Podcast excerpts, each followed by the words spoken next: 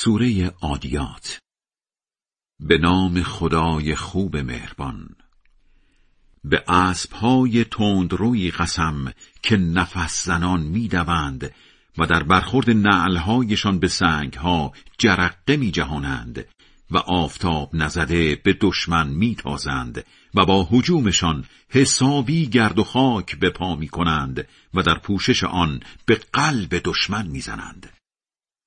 قسم که انسانها نوعا خدا را ناشکری می کنند و خودشان هم این را خوب می دانند.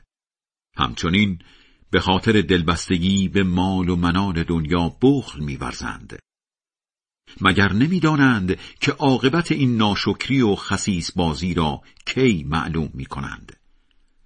روزی که مرده ها را از قبرها بیرون می‌کشند و هرچه در دل هاست رو می کنند. بله آن روز خدا حال و روزشان را کاملا می‌داند. خدای بلند مرتبه بزرگ راست می‌گوید